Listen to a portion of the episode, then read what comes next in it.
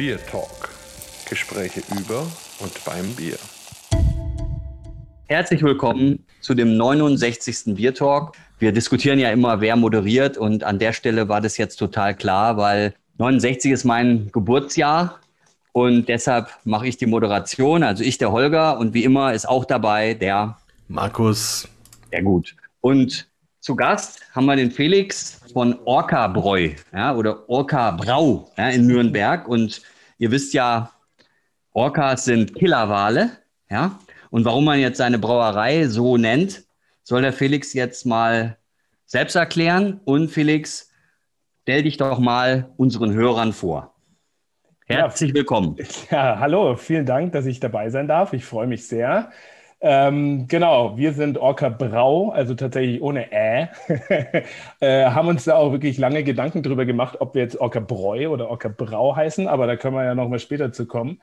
Ähm, genau, wir sind, also wir sind meine Frau und ich. Wir haben die Brauerei Orca Brau äh, 2017 im März, also jetzt so vor, ja, doch schon fast viereinhalb Jahre, äh, hier in äh, Nürnberg gegründet. Ähm, haben ziemlich klein angefangen in Form von, äh, von meinem alten Arbeitgeber damals, vom Johannes Heidenpeter aus Berlin, die alte Brauanlage übernommen und äh, sind hier in so eine ja, Gewerbehalle rein. Äh, im äußersten nördlichen Zipfel von Nürnberg eigentlich fast schon in Fürth, also an der Grenze zu Fürth und an der Grenze zu Erlangen auch noch, äh, im schönen Knoblauchsland und haben hier unsere kleine Brauerei aufgebaut und ähm, ja, sind jetzt seit eineinhalb Jahren knapp ähm, auf einer neuen Brauanlage unterwegs, haben uns vergrößert und erweitert ähm, und probieren uns jetzt eigentlich so ein bisschen zu positionieren, äh, ich sage mal so, im deutschen Biermarkt auf eine Art und Weise, so zwischen äh, klassischen Bieren, die aber nach unserer Freischnauze in Anführungszeichen interpretiert sind, aber modernen auch, also modernen Bieren und auch so ein bisschen eben das Thema experimental und besondere Sachen, besondere Biere, wie man ja so schön sagt. Genau, und es ist ganz spannend gerade die Zeit. Äh, genau, man weiß gar nicht, wo man steht, was, so, was, so, was es so gibt, was so kommt. Und ähm, ja, freue mich, wie gesagt, mit euch äh, das eine oder andere Bier zu trinken. Sehr gut, wir freuen uns auch. Aber was hat es jetzt alles mit Killerwahlen zu tun? Naja, das war die Ausgangsfrage. Ne? also von der Geschichte her ist es so, äh, dass wir Orca, Orca Brau heißen, wie eben der Killerwahl, weil wir, meine Frau und ich, also ich bin der typische Quereinsteiger, der typische vor allem. ähm, habe äh, in Coburg studiert, in Oberfranken, bin eigentlich aus dem Süden von München. Äh, meine Frau Susa ist aus Nürnberg und ja, wir haben uns eigentlich äh, so ungefähr am ersten Tag vom Studium kennengelernt im Wohnheim und äh, das ist jetzt 2006 war das, war das also schon boah, ein paar Jahre. Ähm, und wir sind nach dem Studium, also ich habe soziale Arbeit studiert und Sozialmanagement und äh, Susa hat Innenarchitektur studiert und wir wussten erstmal nicht, was wir machen wollen und sind erstmal ein Jahr ins Ausland gegangen, nach Kanada, nach Vancouver, an die Westküste. Ähm, und dort leben Orcas quasi vor der Haustür.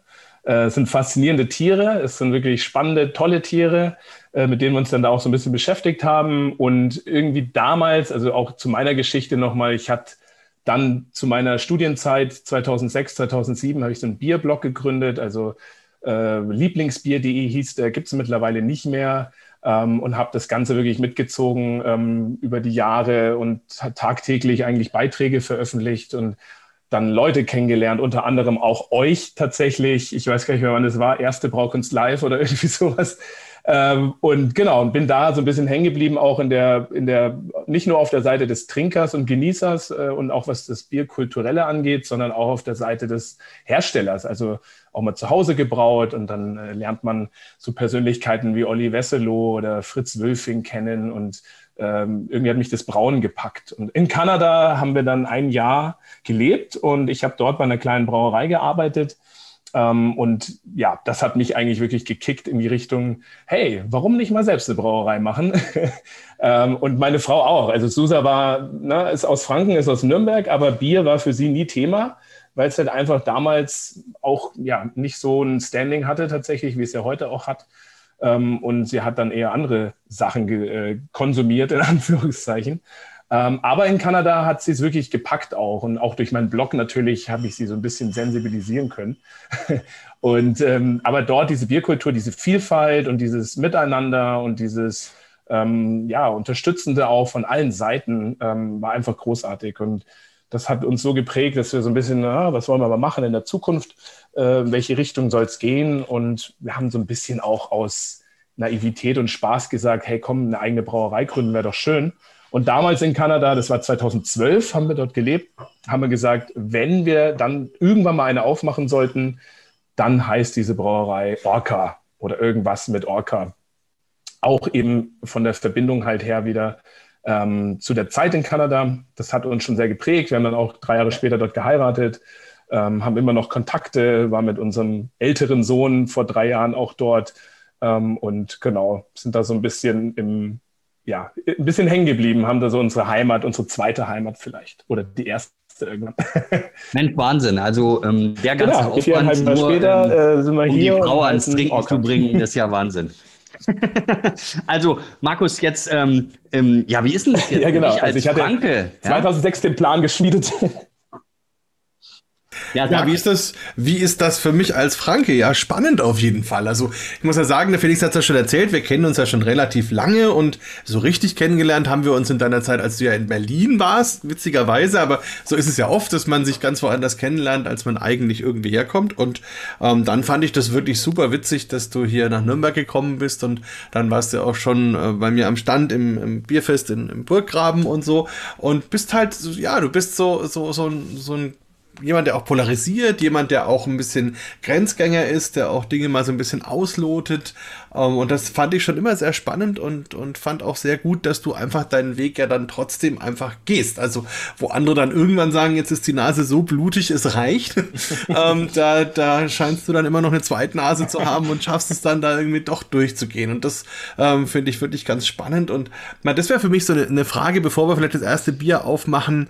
Wie siehst du dich selber? Also bist du eher so ein Künstler, wie vielleicht der Johannes Heidenpeter sehen würde, oder bist du eher ein, ein sehr kreativer Handwerker, wie vielleicht andere in der Nürnberger Ecke das sehen? Mhm. Meine, was, was, was würdest du selber über dich sagen? Ja, das mit der blutigen Nase finde ich, find ich ein, ein, schöner, ein schöner Vergleich. Die war noch nie richtig blutig, vielleicht liegt es auch daran. Ja, weil sie noch nicht getroffen wurde. ich immer bisher, glaube ich, mich ganz geschickt aus der Affäre ziehen konnte.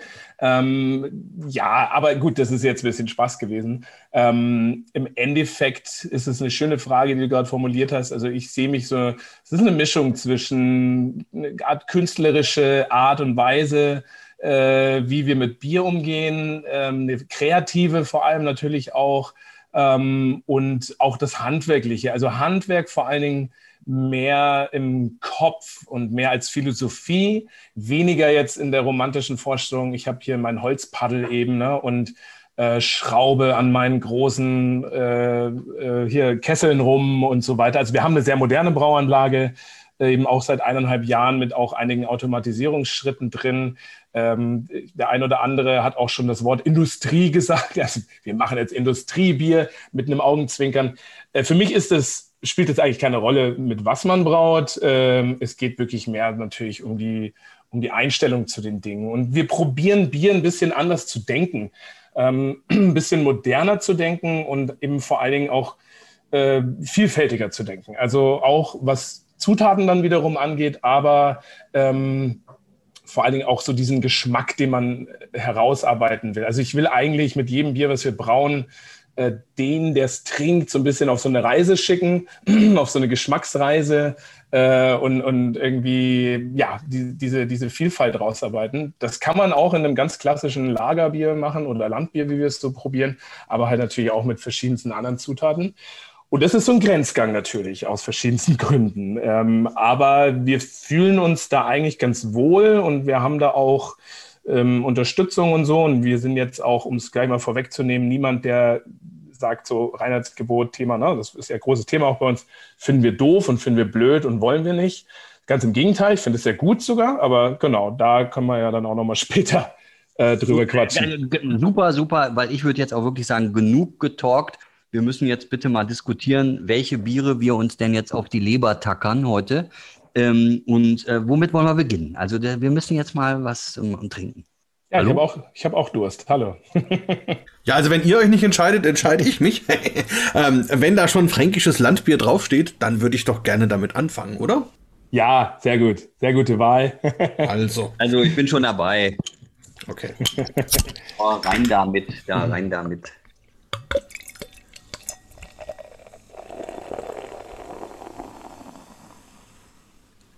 So, schon ist es im Glas. Sehr schön. Genau, das äh, ja unser fränkisches Landbier, äh, gebraut in der Stadt. also äh, im Endeffekt nennen wir es tatsächlich Landbier äh, und auch fränkisches Landbier, weil wir hier, so wie es hinten auch auf dem Etikett steht, äh, mit 100% historischem Malz arbeiten, äh, und zwar mit der fränkischen Landgerste.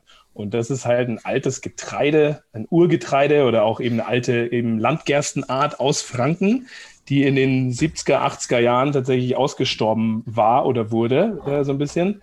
Und dann eben vor vier, fünf Jahren so ein Projekt zusammen mit der Melzerei Rhön oder auch Rhönmalz äh, und ähm, der Landwirtschaftskammer aus NRW und einem Verein für Saatgut einfach nicht nur die fränkische Landwirtschaft, sondern auch viele andere alte Getreidesorten wie Chevalier oder Spiegelau wieder neu angebaut worden sind. Und jetzt ja, machen die so, es gibt zwei Landwirte, die die anbauen. Der eine ist in der Rhön, der andere ist im Münsterland. Äh, wir suchen gerade oder wir haben vielleicht sogar einen, der für uns unsere eigene fränkische Landgerste anbaut. In Bio ist das alles auch.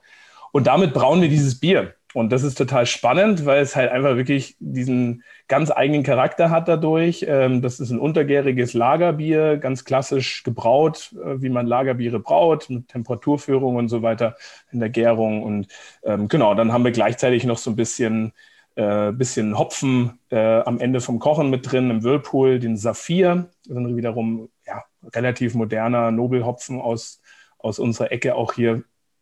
Und das macht Spaß. Also das ist so Bier, äh, wo wir halt sagen, hier in Franken, klassisch, gibt es ja eigentlich schon ein paar und auch ein paar geile. Also ich bin da selber riesengroßer Fan von und habe auch meine zehn Lieblingsbrauereien, wo ich probiere so oft wie es geht hinzufahren und oder auch mehrere Lieblingsbrauereien hinzufahren und die Biere zu holen und zu trinken. Und genau, wir haben halt probiert, wie können wir ein klassisches Bier brauen, aber halt ein bisschen anders. So. Und, und diese Gerste hat halt wirklich so seinen eigenen Charakter und ähm, macht das Bier sehr spannend. Und in der Arbeit, auch im Brauprozess, ist es halt auch nochmal was anderes. Also fahren wir ganz andere Maischtemperaturen. Äh, da probieren wir länger zu kochen, die Gärung vielleicht. Also wir sind da auch noch in so einer Rezeptfindung tatsächlich. Wir haben jetzt sechs, sieben Sude gemacht. Genau. Und es gibt halt wenig Erfahrungswerte auch, weil es relativ wenig Brauereien gibt, die damit arbeiten. Ich glaube tatsächlich, mittlerweile sind es vielleicht mehr, aber ich kenne eigentlich nur zwei, die mit dieser Gerste arbeiten. Und genau, was sehr schade ist eigentlich, weil unter anderem auch Rhönmalz hatte gedacht, äh, dass es mehr Brauereien geben wird, die Lust haben auf historisches Braumalz. Aber ist nicht so der Fall. Wie schmeckt es denn euch? also mir schmeckt es super. Ähm, das ist eben, ähm, der hat so eine getreidige Note auch schon von Anfang an in der Nase. Hat eine sehr schöne Farbe, finde ich. Also ähm, und ist ja vielleicht mir ein ganz kleines bisschen fast schon zu süß. Also es hätte schon noch ein ganz kleines bisschen mehr bittere sein können. Aber dafür ist es ja ein fränkisches Landbier.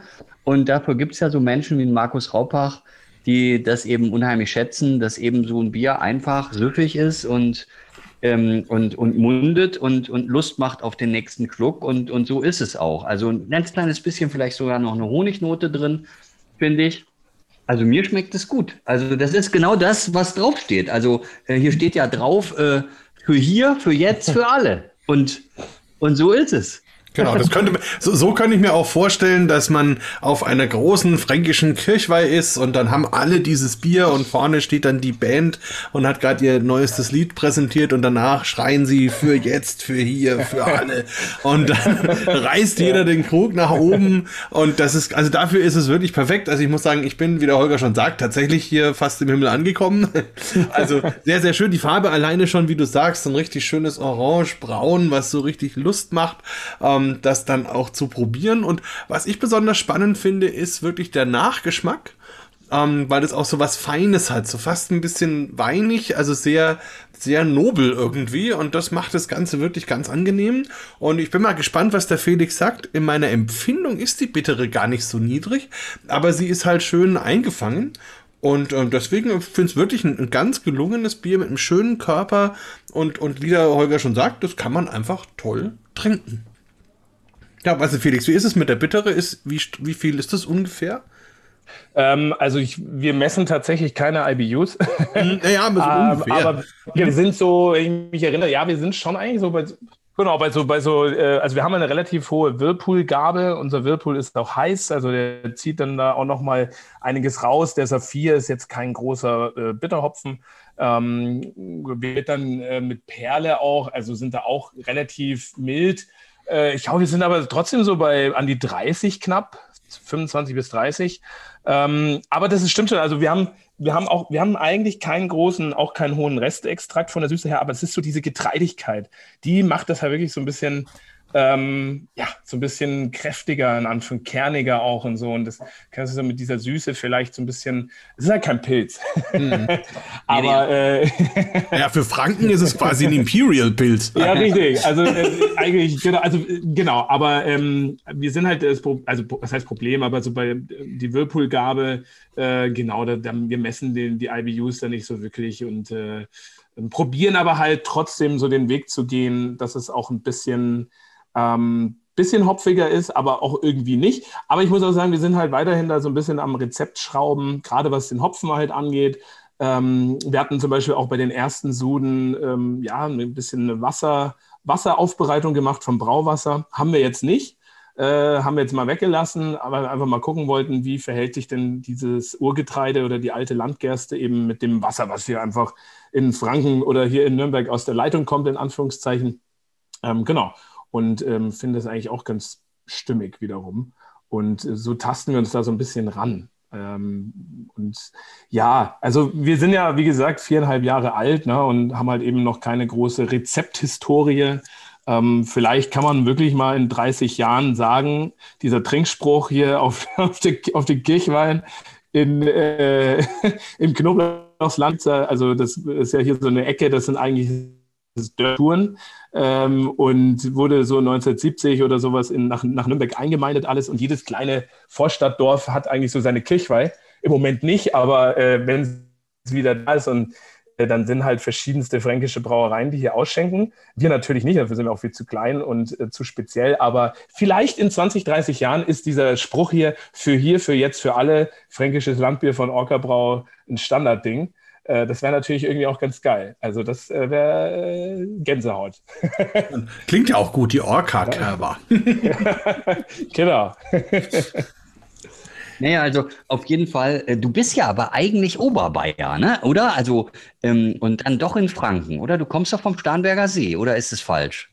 Ja, absolut richtig. Also ich bin geboren eigentlich in Gießen, in Hessen tatsächlich, und aber mit zwei, drei Jahren sind wir dann ähm, mit Vater und Mutter nach, äh, genau, nach, nach äh, Oberbayern gezogen, nach Seeshaupt am Starnberger See, ganz im Süden. Äh, das war damals noch relativ weit weg von München tatsächlich, also noch sehr äh, ja, urig tatsächlich so. Äh, und ähm, mittlerweile hat sich es auch geändert, aber war, ja genau, da bin ich aufgewachsen, habe dann in München auch eine Zeit gelebt und bin dann halt eben ja, zum Studieren nach Coburg. Äh, das war dann so Neuland fast ähm, für mich in vielen Bereichen. Franken und Bayern ist ja dann doch nochmal ein Unterschied. Ähm, aber genau, um es mal zu, vorwegzunehmen, also ich bin und fühle mich mittlerweile oder auch schon länger mehr als Franke äh, innerlich als jetzt als äh, Bayer in dem Sinne. Oh Mann, das, das geht doch runter wie Öl, oder? Da. Absolut. Der muss ihm dann direkt die 10 Euro überweisen dafür diese Aussage. Wahnsinn. Also aus oberbayerischer Sicht, also weiß ich ja nicht, wie ich das finden soll hier.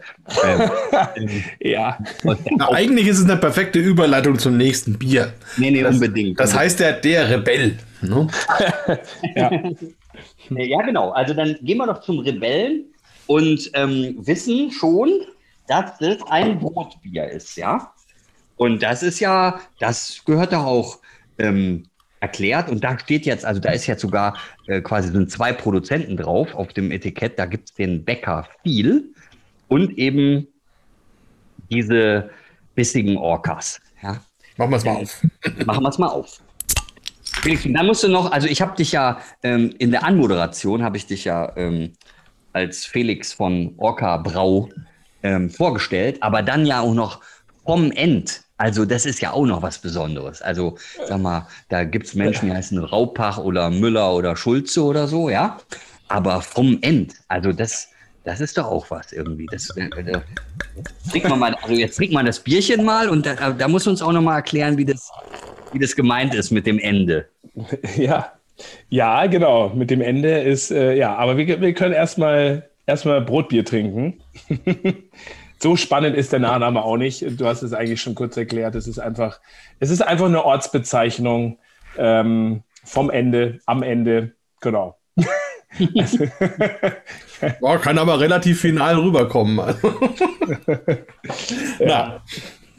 Ja, Holger, wer mag es denn beschreiben, dieses schöne Bierchen? Ich, äh, ich, muss es mir mal äh, äh, zu Gemüte führen. Also, ich habe es jetzt im Glas und es ist so, eine, ja, so ein helles Mahagoni. Ne?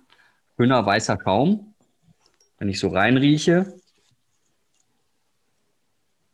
ja, dann, dann habe ich, ähm, also dann riecht man schon förmlich den vollmundigen Körper und auch so eine Malznote, ähm, auch so eine Süße rieche ich. Also, ich trinke es jetzt mal.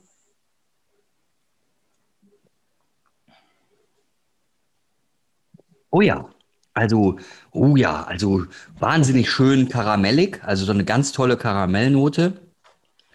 Ähm, ja, eine Hopfennote ist sozusagen nicht spürbar. Ähm, wie stellt man sich jetzt ein Brotbier vor? Ne? Also ähm, es ist auf jeden Fall ein ganz ausgeprägter Malzkörper da, ähm, der, der eben diese Vollmundigkeit auch, auch macht. Ähm, und es ist eine Süße da. Aber ich würde jetzt nicht sagen, Mensch, das ist jetzt äh, äh, auf jeden Fall ein, ein, Ofenbrot oder so, was ich da so rausschmecke oder, oder irgendwie eine Kruste, die so Rauchmalzaromen vielleicht noch hervorbringt. Das ist jetzt eigentlich alles nicht so, sondern ähm, das ist auch wahnsinnig gut trinkbar. So ein, mhm. so ein Märzen, also so ein Märzencharakter vom Bierstil her. Weiß mhm. nicht, ob ich da richtig liege. Mhm. Aber ähm, da steht halt der Rebell und das Bier, ja, das Brotbier. Aber dann gut, okay, 5,6 Prozent Alkohol. Das jetzt würde wieder für die These des Märzens sprechen. Ähm, und, ähm, und dann ist ja wirklich auch Dinkelmehl, Roggenmehl und Salz und Sesam und auch Leinsaat ist da drin. Also spannend. Aber Felix, jetzt musst du mal äh, da Licht ins Dunkle bringen. Also du hast es äh, tatsächlich sehr, sehr gut analysiert, ähm, vor Dingen was den Bierstil angeht. Also wir haben ja tatsächlich ähm, eben probiert, ein ja, klassisches Märzen einzubrauen, ähm, aber halt dann mit eben einem gewissen Teil äh, Brot, der einen gewissen Teil vom Malz ersetzen sollte oder soll oder auch das genau tut. Ähm, das ist eben eine Kooperation. Also genau, wir bewegen uns im Märzen, haben auch tatsächlich untergärig gebraut ähm, und ähm, wollten halt eine Basis schaffen von einem Bier, äh, die das Brot unterstützt, beziehungsweise auch so ein bisschen begleitet. Man muss das Brot kennen natürlich. Und äh, also zum Hintergrund, äh, der Bäcker Feil ist, eine, ist ein Filialbäcker, in, äh, stammt aus Neumarkt in der Oberpfalz, hat aber relativ viele Filialen hier in Nürnberg ähm, es sind 35. Ähm, es gibt auch einen Ableger in Berlin, das ist irgendwie der Cousin von dem Andreas Feil, der der Bäckermeister dort ist. Es ist ein Familienunternehmen, ähm, die ich weiß gar nicht, welche Generation das mittlerweile ist, aber vor drei Jahren haben die drei Brüder, das sind junge Leute, äh, so, also mein Alter, äh, Mitte 30, Anfang Mitte 30, haben das übernommen äh, vom Vater und haben wirklich angefangen, einfach geile Produkte herzustellen. Äh, haben alle ja, Backmischungen rausgeworfen, Enzyme etc. pp. Ähm, und sich wirklich konzentriert auf geiles Brot, geile Backwaren. Ähm, und auch beim ersten Treffen, was wir hatten, hatten sie so ein bisschen was dabei. Also das Erste, was ich gemacht habe, ich bin nach Hause gefahren, habe meinen Sauerteig weggeworfen. ich habe gesagt, ich brauche nie wieder selber Brot backen. Das ist das, ist das was ich wo, wo ich hundertprozentig drauf stehe und das ist wirklich gutes Zeug. Und der Rebell äh, ist ein Brot von denen. Der heißt eigentlich der Rebell 36. 36 Stunden steht für 6, äh, 36, die Zahl steht für 36 Stunden Teigführung. Ähm, ist ein sehr intensives Brot tatsächlich, wie du jetzt gerade meintest, ja, Holger, dass, dass du da nicht direkt jetzt so Kruste oder dunkel oder sowas rausschmeckst. Aber das Brot ist absolut dunkel gebacken. Also es ist innen extrem weich, extrem teigig, fast schon fleischig und hat dann eine richtig dunkle Kruste, was eher untypisch ist. Das Brot sieht auch nicht ganz geil aus eigentlich, sondern es sieht eher so ein bisschen, oh, das war wohl lange im Ofen oder so, äh, aber ist halt knackig und gleichzeitig innen dann extrem weich. Also wirklich grandios und hat dann auf der Kruste eben noch Sesamsaat und Salz und auch geschmacklich wirklich einen, einen, relativ hohen mineralischen Anteil so vom, vom Brot her, der dann natürlich auch das Bier ähm, ja, beeinflusst hat. Ne? Also gerade so von dieser Vollmundigkeit, äh, das kommt sehr viel auch vom Salz, äh, was auf dem Brot ist. Ähm, da haben wir auch kein Wasser behandelt. Ähm, ja, und haben dann 30, also das Projekt ist so entstanden, die sind auf uns zugekommen, äh, haben uns angerufen und haben gesagt, hi, ich bin der Johannes vom Bäcker Feil. Ich habe gehört, ihr seid eine verrückte Brauerei, habt ihr Lust, mit uns ein Brotbier zu machen? Und ich habe gesagt, ja, haben wir, finde ich cool. Äh, äh, Braun mit Brot ist ja tatsächlich gar nicht so ungewöhnlich. Gibt ja auch so Stile wie Quas oder andere, ähm, wo man wirklich sagen kann, okay, äh, das hat auch eine gewisse Tradition da, dann ist natürlich auch Backen und Brauen sehr ähnlich, ähm, Hefe, Fermentation und so weiter und so fort. Und äh, genau, und dann geht es darum, natürlich ist es ein äh, Bäcker, der auch um 17, 18 Uhr halt noch eine, ja, in seiner Filiale eine gewisse Auswahl haben muss. Also die haben Rückläufer, ähm, die spenden an die Tafel, die haben ein paar andere Projekte, ähm, genau, also machen da schon ganz viel. Die haben sich als Ziel gesetzt, kein Brot darf in die Tonne. Äh, wir haben ja Lebensmittelverschwendung auf einem extrem hohen Niveau in Deutschland, gerade was Backwaren angeht. Äh, dann kommt die ganze Industriekacke dazu, ne, in den ganzen Supermärkten und so weiter. Also da wird, ex ich weiß nicht, wie viele, hunderttausende Tonnen sind es, glaube ich, oder so. Also wird extrem viel weggeschmissen. Und genau, das ist so ihr Ziel. Und trotzdem, die können gar nicht alles an die Tafel spenden. Die Tafel sagt dann auch an einem gewissen Punkt, mehr Brot können wir gar nicht nehmen. Äh, die haben, setzen künstliche Intelligenz mittlerweile ein, die dann zum Beispiel das Wetter vorhersagt und sagt, okay, am Samstag wird es sehr schön. Die Leute grillen sehr viel, also Erfahrungswerte brauchen wir ein bisschen mehr so Sachen wie Baguette oder so, ne, für Grillsachen ähm, okay, es regnet, weniger Baguette, dass dann weniger übrig bleibt einfach auch. Äh, also wir machen da ganz, ganz viel und haben wir gesagt, okay, cool, mach mal. Und wir setzen jetzt quasi 30 Prozent von der Malzschüttung. Wir machen hier 10 Hektosude, 1000 Liter. Ähm, wir haben knapp 50 Kilo Brot, die wir da beim Maischen halt mit einsetzen und tatsächlich auch beim Läutern und probieren halt eben den Geschmack von dem Brot auch in dieses Bier zu transportieren, was auch gelingt. Äh, das, was ihr jetzt, glaube ich, auch im Glas habt, ist unser, unser zweiter Sud. Also wir haben schon eins gebraut. Der erste war noch so ein bisschen voll, also noch vollmundiger, noch intensiver, fast schon ölig. Da haben wir gesagt, ein bisschen zu, zu viel vielleicht, ein bisschen runtergegangen mit dem Brot und haben halt das Rezept so ein bisschen angepasst, auch ein bisschen länger getrocknet. Äh, also es wird so über eine Woche gesammelt. Ähm, es wurde sogar noch mal im Ofen getrocknet äh, weil das Brot so lange frisch ist eigentlich, so lange haltbar. Ähm, genau, dann geraspelt und dann eben dazugegeben beim Maischen. Und ja, das ist so unser kleiner Beitrag, den wir als Brauerei irgendwie leisten können, gerade aktuell zum Thema äh, Lebensmittelverschwendung im Bereich der, der Brote. Und macht total viel Spaß, ähm, mit denen zusammenzuarbeiten. Auch ich liebe solche Projekte tatsächlich.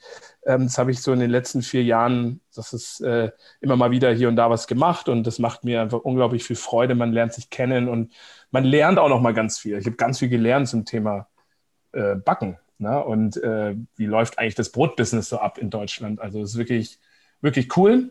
Äh, wenn ich mich jetzt nur auf meine Brauerei fokussieren würde, was ich ja tue in dem Fall auch, aber so sind wir jetzt ein bisschen offen gegenüber andere, andere Handwerker, äh, im Lebensmittelbereich, ähm, genau, lernt man auch noch mal ganz viel und ähm, merkt, dass man ganz viel Gemeinsamkeiten hat, aber auch natürlich Sachen, die ein bisschen anders sind.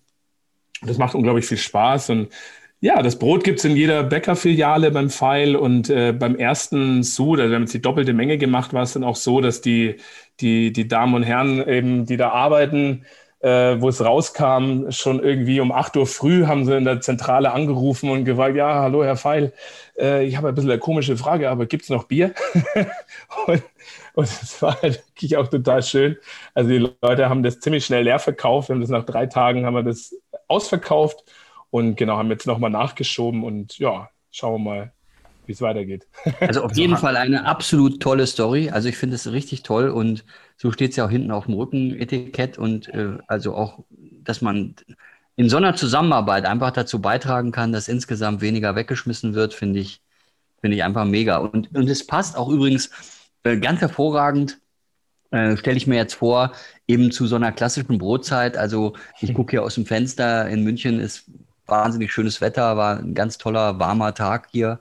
Und, ähm, und, und, und jetzt so eine schöne Brotzeit zu haben mit einem Oberstar oder so und dann dazu eben das Brotbier, äh, das, äh, also kann, ich kann es nur jedem empfehlen. Also es gibt es online und bestellt euch das und macht euch da abends eine schöne Brotzeit, denkt an München, ähm, meinetwegen auch an Franken, also man muss ja nicht nur an Oberbayern denken, ähm, äh, aber in dem Fall ja sogar Oberpfalz, oder? Also ja.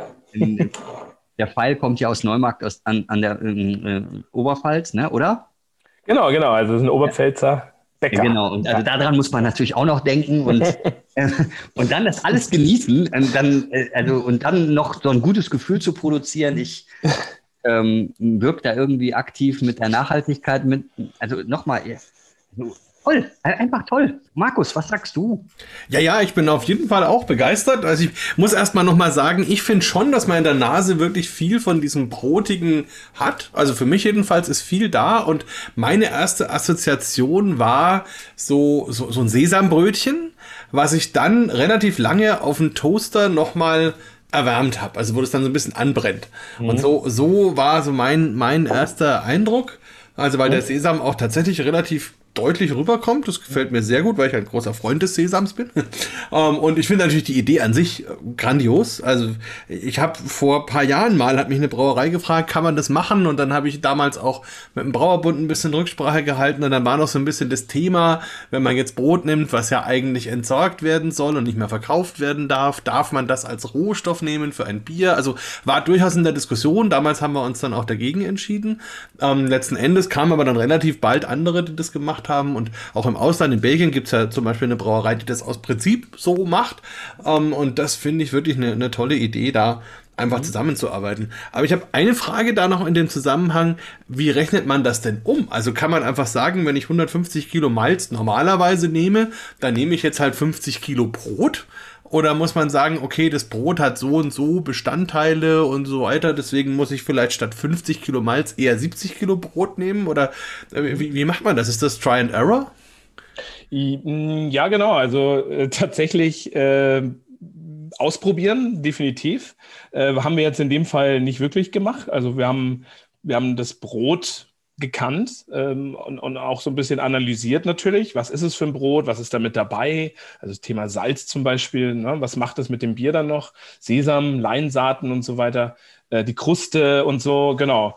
Und ähm, aber trotz allem weiß man auch erstmal nicht so genau, ne, wie viel Zucker zieht man da noch raus oder welche Methodik äh, kann man überhaupt anwenden einem Brauprozess. Wir haben natürlich, und äh, wie du schon sagtest, in Belgien, Brüssel vielleicht die Brauerei, äh, eine hier und da auch mal, in, in Hamburg gibt es auch eine Wildwuchs zum Beispiel, die haben auch jetzt ein Brotbier. Also es gibt so einen Moment, ist das so ein bisschen Thema tatsächlich. Äh, und wir haben natürlich auch ein bisschen angefragt hier und da und im Internet recherchiert. Ne? Also das machen wir dann schon regelmäßig immer mal zu bestimmten Zutaten oder Brauprozessen. Ähm, und da ist dann so ein bisschen so diese Hausnummer 25 bis 30 Prozent äh, von der Malzschüttung äh, mit Brot zu ersetzen. Ähm, genau, und so sind wir dann eigentlich auch vorgegangen. Ähm, haben dann, wie gesagt, beim ersten Sud tatsächlich so gemerkt, hui, das war jetzt dann doch schon, also es war spannend und geil und auch lecker, aber im Vergleich zu dieser Variante war es wirklich noch vollmundiger, wie gesagt, fast ölig auch und, und die Viskosität vom Bier war so intensiv. Ähm, der erste Kommentar, äh, kann ich mich erinnern, auf Instagram beim Bäcker Pfeil war, ähm, wo die gepostet haben, wir haben jetzt das Brotbier, ha, habe ich heute probiert, schmeckt eins zu eins wie das Brot. und das ist natürlich schon cool. Also das ist auch so die Idee. Aber äh, dann feilt man halt so, feil, feilt man so ein bisschen am Rezept. Äh, wir haben halt dann auch gesagt, wir machen es jetzt mal und schauen, wie es ist und wie es wird und wie es ankommt. Dann kam es sehr gut, dann haben wir es nochmal gemacht. Ähm, und dann haben wir halt uns da entschieden, einen Ticken runtergehen, runterzugehen von der Menge vom Brot äh, und es insgesamt so ein bisschen bieriger zu machen. Also Bier wirklich auch, das, es schmeckt wie ein Bier, aber dieser Brotcharakter ist halt wirklich gegeben und wie du jetzt auch gerade gesagt hast, also wenn man es wenn konzentriert trinkt oder bewusst trinkt, mit Riechen, mit der sensorischen äh, mit den sensorischen Eigenschaften rangeht, dann schmeckt man halt oder riecht eben riecht man auch das Brot raus. Also ich finde auch so dieses sauerteigige so ein bisschen und mit dem Sesam zum Beispiel und dieser, äh, diesem Brötchen, wie du es auch gerade erwähnt hast, äh, finde ich auch absolut, jetzt wo du es auch gesagt hast. Und es ist ja wirklich eine sehr dunkle Kruste, also sehr dunkel gebacken. Ähm, und dadurch äh, hat man halt wirklich so diesen, diesen Charakter dann so ein bisschen auch mit drin. Und es ist halt ausprobieren. Also ich finde, äh, das ist, da sollte man keine Angst vor haben, äh, mal diese Dinge irgendwie sich ranzutasten und äh, bestimmte Dinge auszuprobieren äh, wenn es halt wirklich schief geht, dann macht man es halt nochmal neu. Ja, das ist mir schon klar. Aber was ich mich gefragt habe, ist, äh, wenn ich jetzt das Malz nehme, dann weiß ich, okay, da ist so und so viel Stärke drin, da macht mir dann die, die, die ähm, Verzuckerung so und so viel Zucker und die Hefe macht mir dann so und so viel Alkohol und dann komme ich da irgendwie auf, auf, auf den Wert am Ende, wo ich hin möchte. Aber wie ist das denn mit dem Brot? Weiß ich da vorher auch, wie viel letzten Endes hier an Stärke, an Zucker drin ist, was dann am Ende zu Alkohol wird? Oder ist das dann tatsächlich so ein bisschen Versuch? Genau, das ist tatsächlich Versuch. Also wir wussten es nicht. Ich glaube, man kann es vielleicht äh, im Labor analysieren lassen oder irgendwie so, wie viel Zucker ist da noch drin. Und dann halt auch natürlich Zucker, den die Bierhefe vergären kann auch. Ähm, aber da haben wir halt einfach gesagt, okay, wir, wir brauen, wir äh, gehen den Weg, äh, sagen, okay, wir haben unsere Malzschüttung mit 150 Kilo. Da kommen wir jetzt als Beispiel auf ein 13 oder 12,5 Plato-Bier und haben am Ende 5,4 Prozent Alkohol als Beispiel jetzt. Ne? Und dann ähm, sagen wir halt, okay, wir nehmen davon 30 Prozent weg von diesen 150 Kilo und setzen jetzt einfach mal Malz, äh, Brot dazu. Äh, man hat natürlich auch Erfahrungswerte von anderen Brauereien dann so ein bisschen, wie war es denn bei euch? Ne? Und wissen aber jetzt auch nicht genau, äh, wie viel Zucker wir dann noch rauskriegen oder auch nicht aus diesem Brot jetzt speziell. Und dann haben wir halt gebraut und dann äh, spindelt man irgendwann am Ende vom, vom Kochen oder am Anfang vom Kochen und schaut, wie viel Zucker drin ist, wie, wie hoch die Stammbütze ist. Und dann denkt man sich so, okay, doch ein bisschen mehr oder okay, ist doch ein bisschen weniger. Und dann hat das Bier halt nicht wie vielleicht geplant 5,2 Prozent Alkohol, sondern halt dann 5,6. Und äh, dann ist es halt, wie es ist. Und hätte es jetzt am Ende 6,5 gehabt Alkohol, dann würde da jetzt 6,5 draufstehen. Also genau, das ist dann, da, da gehen wir eigentlich erstmal ähm, mit einer Offenheit ran, ähm, wo wir einfach sagen, uns ist es in Anführungszeichen erstmal egal, ob das Bier jetzt 5% oder 6,5 hat. Das sehen wir halt dann am Ende. Und dann haben wir den Erfahrungswert und dann wissen wir ja ungefähr auch, wie viel Zucker wir rauskriegen, äh, wie sich die Stammwürze erhöht, wie der Restextrakt ist. Und dann kann man im zweiten Versuch zum Beispiel ja auch ein bisschen gezielter halt mitarbeiten. Genau. Ja, also e-, eine Frage habe ich noch. Also da kam jetzt übrigens, da kam jetzt übrigens der Gedanke vom Brotbock. Hört sich ja irgendwie auch cool an. Aber äh, das mal by the way. Aber ähm, bedeutet ja dann auch, äh, wenn man jetzt bedenkt, man muss ja auf die Stammwürze auch irgendwie Steuern bezahlen und so. War das denn mit den Behörden dann einfach sowas zu machen? Oder haben die da erstmal gesagt, Moment, äh, da gibt's keine Werte, keine Zahlen, äh, da müssen wir erstmal eine Bremse reinhauen? Nö, also äh, wenn es jetzt um die Stammwürze geht, sind wir ja im Zoll, beim Zoll quasi, bei der Verzollung. Und ähm, bei uns ist es so, dass wir jedes Bier, was wir hier brauen, und wir machen ja verschiedenste Sorten, wird mit der, mit der Abfüllung versteuert. Ähm, und wir hatten damals bei der Steuerlageanmeldung, also ne, läuft dann so, dass du eigentlich in der Brauerei hast äh, bestimmte Werte von Stammwürzen, sagen wir mal 10 bis 15 und du machst äh, in dem Bereich deine Biere in der klassischen und wir haben halt angegeben äh, 7 bis, äh, ich glaube, 29 oder so. Äh, und genau, also da muss man so ein bisschen vorausplanen auch mal und sagen, ja, wie viel Grad Plato 12 macht man denn so ungefähr im Jahr? Und ähm, das ist aber alles kein Problem. Also wenn wir dieses Bier haben und es hat äh, und wir rechnen natürlich den Zucker äh, vom, vom, vom Brot natürlich mit rein. Und es hat eben 14 Plato, dann ist es ein 14 Plato Bier. Und dann wird es abgefüllt und mit bei uns, wir versteuern, wie gesagt, mit der Abfüllung Ähm, und alles, äh, dann wird es ganz normal über die Biersteuer, äh, findet es dann seinen Weg. Äh, der andere Bereich, was Behörden angeht, ist natürlich äh, ja, das Thema die Lebensmittelüberwachung und Ordnungsamt und diese Thematik mit, ähm, ist das denn überhaupt äh, ja, rein rechtlich gesehen ein Bier oder eben nicht? Und wenn es es ja nicht ist, dann ist man ja so ein bisschen ne, in dieser Grauzone unterwegs, würde ich jetzt einfach mal so behaupten. Und da bewegen wir uns auch mit. Ähm, wie man ja hinten so schön lesen kann, ähm, ist die offizielle Kennzeichnung von diesem Bier besonderes Bier. Ähm, da gibt es einen bestimmten Paragraphen im Bierstellgesetz, äh, da steht drin, was ein besonderes Bier sein kann. Da steht allerdings auch drin, dass in Bayern das nicht möglich ist. Äh, da geht es um die Ausnahmegenehmigung, die man halt stellen kann bei den Behörden, äh, wenn man jetzt ein Bier brauen will, wie so ein typisches Witbier oder eben auch ein Brotbier, ähm, da halt ne, mein, mein, meine Ausnahmegenehmigung zu stellen bei, bei der zuständigen Behörde äh, und dann halt nach einer bestimmten Zeit, kostet ja auch ein bisschen Geld, aber dann halt auch so seine entweder Zusage oder Absage zu bekommen wir sind da seit viereinhalb Jahren in einem regen Austausch mit unseren Behörden hier vor Ort ähm, und auch mit dem einen oder anderen Verband und äh, bewegen uns da gefühlt eigentlich auf einer Ebene, wo wir, wir wollen keinem was Böses und auch natürlich nicht mit diesem Produkt. Ähm, und wir wollen halt eine rechtliche Sicherheit haben, dass wir sowas herstellen dürfen. Das haben wir tatsächlich im Moment nicht. Ähm, ja, ich will nicht sagen, wir legen es ein bisschen drauf an, das wäre jetzt zu viel gesagt, aber natürlich ist das in Bayern so eine Gratwanderung halt. Ne? Und ähm, deswegen aber diese Betitelung auch besonderes Bier, weil wir uns da ja ganz klar auch äh, lebensmittelrechtlich an ein bestimmtes Gesetz halten, das halt jetzt im Bundesland Bayern zwar nicht gültig ist, aber da sind wir halt so ein bisschen, wo wir einfach sagen, schauen wir mal, was so kommen wird noch. Genau. Also noch gibt es das Bier sozusagen. Genau, also noch kann man es kaufen. Wer weiß, äh, vielleicht äh, in den nächsten Wochen nicht mehr. Aber ähm, genau, also wir, es ist natürlich so, wir haben jetzt, ähm, vielleicht hat es der ein oder andere Zuhörer mitbekommen, ähm, über die Deutsche Presseagentur auch da relativ Medienpräsenz äh, bekommen und wurden tatsächlich Land auf, Land ab in einem Artikel in Zeitungen veröffentlicht, teilweise auf den Titelseiten ähm, genau, Berliner Morgenpost, Süddeutsche Zeitung, aber auch so regionale äh, Blätter. Und ähm, das Ganze lief auch so, dass wir jetzt äh, diese beiden Biere, also Sud 1 und Sud 2, wurden äh, einmal bei uns eingezogen von der Lebensmittelaufsicht und einmal auch in Neumarkt in der Bäcker Fallfiliale. ähm, genau, haben da aber keine, also wir haben keine, keine Angst oder keine Bedenken, weil wir äh, einfach hier ein Produkt haben, was lebensmittelrechtlich absolut sicher ist, absolut konform ist, absolut funktioniert ähm, und wir niemanden schaden damit. Und ähm, genau, deswegen sind wir da halt so ein bisschen äh, in einem Verfahren in Anführungszeichen äh, über jetzt auch schon, wie gesagt, seit viereinhalb Jahren tatsächlich, äh, wo wir probieren, bestimmte Wege zu gehen.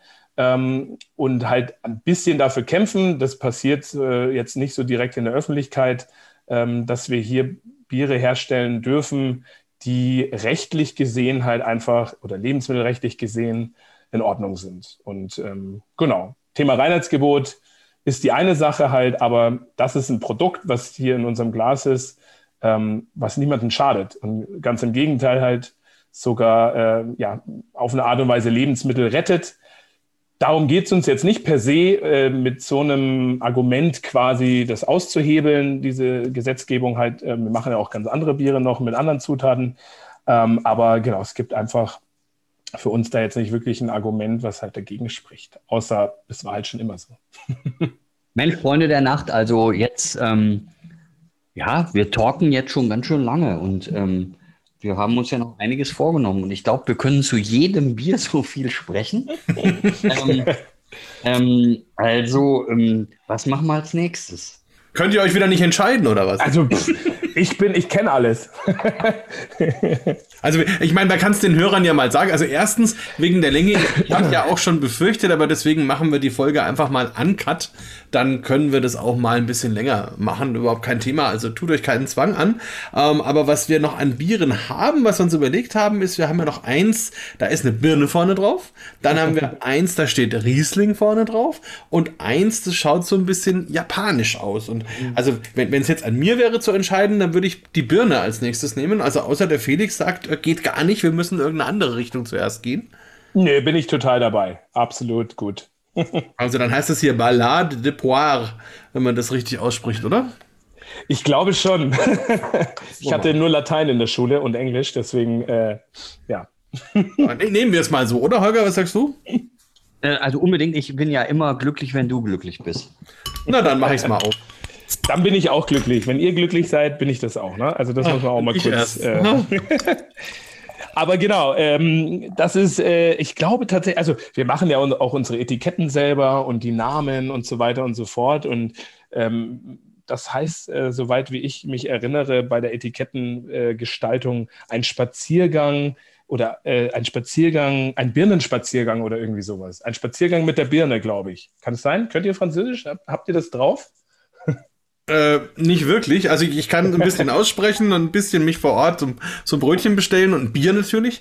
Aber Ballade, ich hätte es jetzt mal übersetzt mit, mit eben Ballade von der Birne, würde ja auch irgendwie passen. Aber weißt du, der Holger ist einmal schnell mit Wikipedia. Was sagst du? Äh, äh, diesmal bin ich überhaupt nicht schnell, nein. Ich, äh, dann, dann reden wir erstmal über das Bier und ich schaue dann mal, was es denn heißt.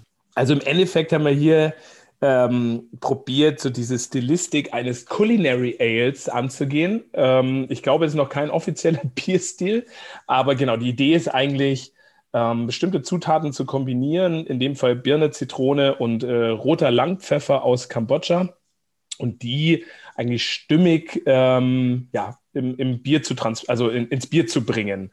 Um, also inspiriert, wir hatten zwei, drei solche Arten Culinary Ales, also wir nennen es so, ähm, die einfach aus der Kulinarik, aus der Küche so ein bisschen ähm, ja, inspiriert sind halt. Ne? Und ähm, alles äh, dezent ist immer so die Idee, aber trotzdem schmeckbar, trotzdem spürbar und natürlich auch dann immer hervorragend geeignet, um es bestimmten ja, mit einem Essen zu kombinieren äh, oder auch alleine zu trinken. Und ja, das ist eigentlich so die Idee. Genau. Ja, dann sage ich doch mal Prost. Prost. Hm. Ja, ich habe übrigens nachgeschaut. Also ähm, Ballad heißt tatsächlich sowas wie ähm, eben Spaziergang oder Reise oder sowas. Ähm, also irgendwie so eine birnige Reise, aber das finde ich halt ganz toll. Also ich mag Birnen sehr gerne in jeder Form. Ein bisschen zum Williamsbrand, aber jetzt sind wir hier, hier ja beim, beim Bier und ähm, fand ich schon von der Nase her sehr schön, weil es tatsächlich so die ganzen Aspekte, die so eine Birne auch mit sich bringt, einfach hat. Und dazu kommen ja dann noch diese Aromen, die auch noch mit draufstehen. Also steht da Zitrone und Pfefferaromatik. Und das hat man tatsächlich sowohl in der Nase als auch dann im Geschmack. Der Pfeffer kommt so hinten raus tatsächlich so ein bisschen. Und ähm, ja, und es, es wirkt auch erstmal ein bisschen säuerlich, aber mhm. sehr, sehr rund trotzdem. Und der Abgang hinten ist aber dann wieder schön neutral und harmonisch. Also wie du schon sagst, das ist wirklich was, was in der Kulinarik, glaube ich, sehr, sehr gut einsetzbar ist. Also könnte ich mir schön vorstellen, zu einem Käseteller zum Beispiel. Mhm. Ähm, oder vielleicht auch am Anfang, wenn man so eine gebundene Suppe hat. Was weiß ich, ne, es kann sogar eine ganz banale Kartoffelsuppe sein, kann ich mir sowas ganz schön vorstellen. Oder natürlich auch ein, ein Fischgericht würde wahrscheinlich gut gehen. Also sehr, sehr spannend habe ich viele Dinge im Kopf und war mir jetzt tatsächlich auch noch, so, noch nicht so richtig ein Begriff, dieses Culinary Ale. Aber spannend. Also ich weiß auch gar nicht, also tatsächlich, wenn man es googelt jetzt, Culinary Ale, äh, es ist auch gar nicht so richtig so ein Begriff. Es gibt, glaube ich, so in den USA zwei, drei Brauereien, die das mal so ein bisschen ähm, ja, zum Thema machen wollten oder auch gemacht haben. Aber so richtig ist es das eigentlich nicht. Und für mich ist immer so ein bisschen, also man könnte so Spiced Ale sagen vielleicht, ne? Und aber das ist immer so eine Übersetzung dann auch ins Deutsche. Gewürztes Bier, keine Ahnung, also Spicy äh, sehen wir auch oft als scharf an und so, und das ist es ja auch nicht. Und, und Culinary Ale finde ich ist irgendwie so stimmig. Also es ist so, äh, ja, die, dieses Wort kulinarisch gefällt mir persönlich auch ganz gut und, und das soll es halt auch sein. Und ähm, also das ist alles sehr überlegt, welche Zutaten wir da verwendet, verwendet haben halt und ähm, in welchem, also wie wir sie auch eingesetzt haben. Wir haben jetzt die Zitrone, zum Beispiel das Zitronenabrieb ähm, und mit dem roten Langpfeffer auch natürlich so diese Überlegung, äh, ja, nicht zu dominant, eher ein bisschen e-, elegant und hinten raus.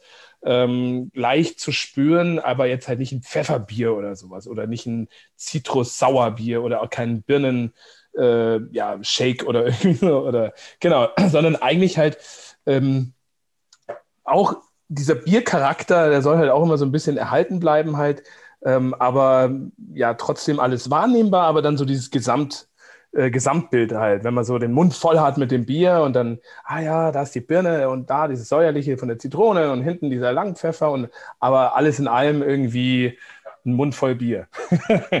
genau. Das hast du aber schön beschrieben, oder Holger?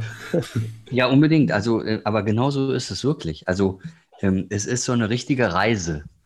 Ja, also, und ähm, da muss man sich total öffnen und gar nicht, erstmal gar nicht an Bier denken, sondern erstmal das völlig auswischen und dann sich darauf einlassen und dann wahrnehmen, was ist da alles und sich dann wundern, was da alles ist und dann irgendwie dazu kommen zu sagen, ja, aber irgendwie ist es auch wirklich bierig. Also ähm, genau so ist es. Also da kann man nicht viel ergänzen. Ja, stimmt. Und das, das wäre auch so, ich denke jetzt gerade, wie würde man das bei einem Wettbewerb beurteilen? Oder wäre es wahrscheinlich ähm, im Herb and Spice Bereich, also eben Gewürz und, und, und Kräuter-Ecke wahrscheinlich, weil als Fruchtbier wird es, war vielleicht auch, je nachdem, aber, aber dann würde man auch immer die Frage stellen, ist es harmonisch? Also erkenne ich sowohl den Biercharakter als auch die Birne, als auch den Pfeffer und mhm. die Zitrone. Ähm, ist der Biercharakter eben ausgewogen? Na, wenn jetzt nur Birne zu schmecken wäre oder nur Zitrone oder Pfeffer oder so, dann, dann wäre es auf jeden Fall nicht ausgewogen. Und dann ist auch noch so die Frage, wenn ich das dann getrunken habe, ist das was, wo ich, wo ich weiter trinken würde, wo ich noch einen Schluck mhm. nehme, wo ich mir vielleicht noch die Flasche austrinke oder noch eine zweite bestelle. Das sind einfach so Kriterien, die einfach da auch mit reinfließen. Und das finde ich wirklich ist hier sehr, sehr schön gelöst, weil ich erkenne alles. Also ich erkenne die Birne, ich erkenne den Pfeffer, ich erkenne die Zitrone, ich erkenne das Bier. Um, ähm, aber es ist eben ein schönes Zusammenspiel, eine schöne Harmonie, um, ähm, die mir auch wirklich Spaß macht und die am Ende auch bei mir sagt, okay, das ist interessant, das ist eine Reise, aber eine, die ich gerne nochmal mache. Und das ist wirklich eine, eine tolle Geschichte und ist, glaube ich, für mich mein erstes Bier mit Birnen. Und mhm. finde ich echt toll. Also gut gelungen. Ja, schön. Danke, danke. Ähm, kommt mich, weil du es gerade erwähnt hast, äh, Wettbewerbe, ähm, habe ich jetzt vor ein, zwei, drei Wochen äh, European Beer Star hat ja auch dieses Jahr eine neue Kategorie äh, hast du, glaube ich, gerade auch ganz gut beschrieben, so ein bisschen zwar Herb, Herb and Spice Kategorie, jetzt äh, dieses Bier, aber ich weiß nicht mehr genau, wie es heißt, Innovative Beer Styles oder irgendwie sowas. Weißt du das zufällig? Oh, es ändert sich ja immer wieder ein bisschen, aber so in die Richtung. Also, es, ich meine, es gibt die Herb and Spice Kategorie schon lange, weil es ja einfach Gewürzbiere gibt schon aus anderen Bierkulturen, aber man hat jetzt eben auch versucht, eine Heimat zu schaffen für eben sowas wie das. Ähm, aber das Schwierige ist natürlich, dass die Beschreibung dann, wie so eine Kategorie zu sein hat, unglaublich weit sein muss, weil da kann ja jemand ein Bier mit Tomaten und Chili einreichen und ein anderer mhm. halt eins mit Birne und wieder ein anderer mit Zitrone oder so. Ähm, deswegen ist es ganz schwer, da den Judges eine Vorgabe zu geben. Mhm. Aber im Grunde gilt immer das, wie ich es gerade schon beschrieben habe, es geht um Typizität und um Intensität und, und letztendlich um die Harmonie. Und wenn ich jetzt eben sage typisch, das heißt, ich muss hier merken, dass es sich hier um ein, ein Bier mit Birnen und Pfeffer handelt. Wenn ich das nicht merke, dann ist auf jeden Fall zu wenig. Ähm, und es muss eben von der Intensität so sein, dass ich das auch alles schön mitbekomme und dass es eben lange bleibt. Und dann muss es insgesamt harmonisch sein, sodass ich danach mhm. sage, das war ein angenehmer Trunk und das kann ich unterschreiben. Und also wenn das bei mir dann am Tisch landet beim Bierstar, mal gucken. man okay. weiß ja nicht, was man trinkt, aber das würde ich auf jeden Fall in die Finalrunde weiterreichen. Und das ist echt ein tolles Bier. Also wir werden es mal ausprobieren. ich drücke die Daumen. Ja, schön, aber, aber das ist auch so genau die Intention einfach. Ähm, also, was heißt einfach, ne? Aber äh, von dieser Art Bier jetzt, äh, das, was du beschrieben hast. Also, es äh, trifft es wirklich, wirklich gut. Ähm, und freut mich, wenn es äh, so schmeckt und so gut ankommt auch. Genau, super. Ja, also rennt bei mir offene Türen ein. Finde ich toll. Holger, hattest du schon mal ein Bier mit Birne? Nein, also nicht, dass ich, äh, dass ich wüsste. Ähm, also, nee, ich glaube nicht. Also ich, also vielleicht auch, vielleicht unbewusst irgendwann mal irgendwie Experimental Style, irgendwas ganz Verrücktes. Ähm, aber äh, bewusst äh, ist es, glaube ich, auch für mich das erste Mal, dass ich ein Bier mit Birne trinke. Ja. Ich finde es auch gar nicht so einfach, weil es ja auch nicht die Birne gibt, sondern es gibt ja sehr, sehr viele verschiedene Birnen und das haben wir auch in der Edelbrand-Ecke oft, dass es da einfach einen riesen Unterschied macht, ob ich einen Williams-Birnenbrand habe oder zum Beispiel eine gute Luise oder so, ähm, die dann wirklich eine, eine ganz andere Aromatik hat. Und, und dann ist es ja eben nicht nur Birne, sondern eine Birne hat auch immer Noten zum Beispiel von Apfel oder Zitrusnoten zum Beispiel. Oder es kann in eine Quitte gehen. Und dann kommt es auch darauf an, was habe ich von der Birne? Habe ich die Schale zum Beispiel, die, die ja wieder eine andere Aromatik hat als zum Beispiel das Fruchtfleisch an und für sich oder dann das Kernhaus ähm, und so. Und all das sind eben Aromen, die da so mit reinspielen. Und das macht ja sowas dann auch spannend. Also insofern wirklich eine, eine schöne, runde Geschichte und auch mutig, das zu tun. Hast du noch mehr Obst, was du schon verbrutzelt hast? Ha, äh, ja, doch einiges. also wir haben äh, ja tatsächlich so Mango, Kirsche, ähm, auch schon mit Äpfeln gearbeitet. Also dann Äpfel zum Beispiel auch wirklich, äh, das war im ersten Jahr ähm, vom äh, Apfelbaum der Oma, von meiner Frau aus der Oberpfalz, ein riesen Apfelbaum, geile Äpfel äh, geerntet, 100 äh, Liter Apfelsaft selbst rausgepresst und die dann einem äh, Bier in den Tank noch mit dazu gegeben für die Nachgärung. Ähm, und dann noch ein bisschen Zimt dazu und dann war das so ein Apfel-Zimt-Bier. Ähm, Gab es zur Weihnachtszeit, also auch ganz spannend. äh, ja, also das sind, das sind schon, also gerade Obst äh, sind spannende Zutaten. Ne? Man kennt es ja auch aus Belgien mit Himbeeren und Kirschen, ähm, wo man wirklich nochmal tolle Geschmäcker auch erzielen kann im Bier. Ähm, das macht uns eigentlich wirklich viel Freude und viel Spaß. Und gerade auch hier in Nürnberg mit der Fränkischen Schweiz ist ein riesen Kirschanbaugebiet und ähm, man tauscht sich dann aus, äh, ja, man tauscht sich mit den Obstbauern aus ähm, und unterhält sich mit denen und da gibt es irgendwelche alten Kirschsorten wiederum, die nochmal ganz anderen Geschmack irgendwie ins Bier bringen könnten oder auch generell einen anderen Geschmack haben. Das ist schon auch spannend. Also das ist nochmal so ein Riesenfeld, was wirklich äh, ja, viel Freude macht eigentlich. Ähm, dann, ja, gleichzeitig kann man natürlich auch über den Hopfen äh, heutzutage viel fruchtige Aromen ins Bier bringen.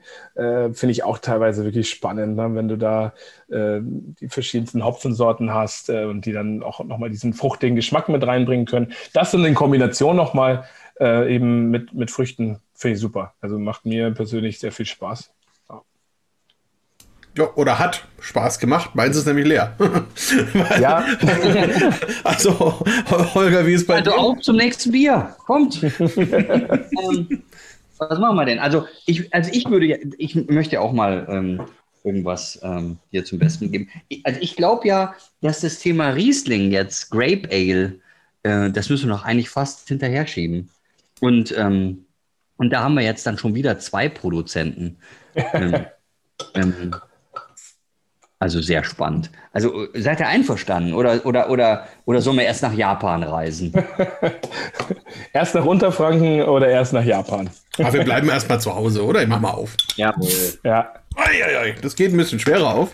Das geht ein bisschen schwerer auf. Das ist ein großer Kronkorken. Der ist, äh, ich weiß gar nicht, 29 Millimeter ist das, glaube ich.